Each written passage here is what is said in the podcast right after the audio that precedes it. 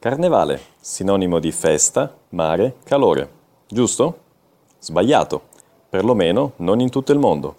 Siamo nel pieno della festa più popolare del Brasile, il Carnevale, festa mondiale che precede la Quaresima, che letteralmente significa addio alla carne, incanta non solo le persone da questo lato dell'Atlantico, ma anche là, nel bel paese. Venezia ha uno dei carnevali più famosi e tradizionali del mondo. Piena di storia e con molta eleganza, questa città si prepara tutto l'anno per ricevere migliaia di turisti che preferiscono un carnevale, diciamo, un po' più fresco. Sì, perché là i termometri segnano da meno 1 a più 8 gradi centigradi, cosa che spiega perché le persone si vestano con quei costumi voluminosi e pesanti. Là, così come in molte regioni del Brasile, i festeggiamenti carnevaleschi non si limitano ai quattro giorni che precedono il mercoledì delle ceneri. No. I festeggiamenti cominciano molto prima.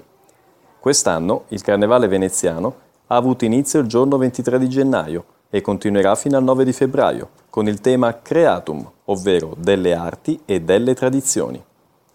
Il Carnevale, là, gira intorno a Piazza San Marco, cuore di Venezia.